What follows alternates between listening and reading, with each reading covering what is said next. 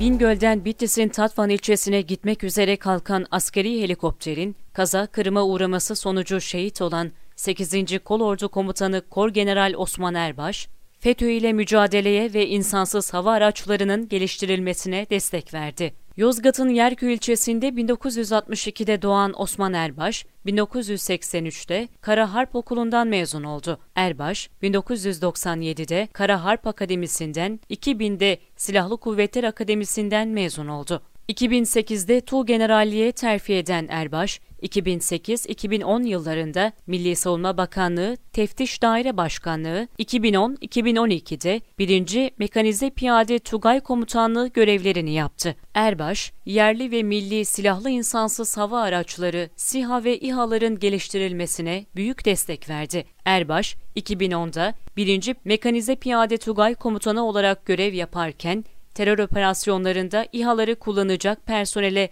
kapsamlı eğitimler verilmesini sağladı. Erbaş, 2012'de tüm generalliğe terfi etti. 2012-2015'te Kara Kuvvetleri İstihbarat Başkanlığı, 2015-2016 yıllarında 6. Mekanize Piyade Tümen Komutanlığı görevlerinde bulundu. FETÖ'nün 15 Temmuz 2016'daki hain darbe girişimi sırasında 6. Mekanize Piyade Tümen Komutanı olan Erbaş, kendisine bağlı birlik komutanlarına verdiği talimatlarla darbecilere karşı direnişin önemli isimlerinden oldu. Erbaş, darbe girişimini engellemeye çalışırken şehit olan Piyade uzman çavuş Halit Yaşar Mine ile Gölbaşı Özel Harekat Daire Başkanlığı tesislerine düzenlenen saldırıda şehit düşen polis memurları Aytekin Kuru ve Sevda Güngör için Adana'da 19 Temmuz 2016'da düzenlenen törene katıldı. Asker hiçbir zaman vatandaşını öldürmez. Bu katiller asker değil. Bu katiller asker olamaz. Türk milletinin askeriyiz biz. Katil olamayız sözleriyle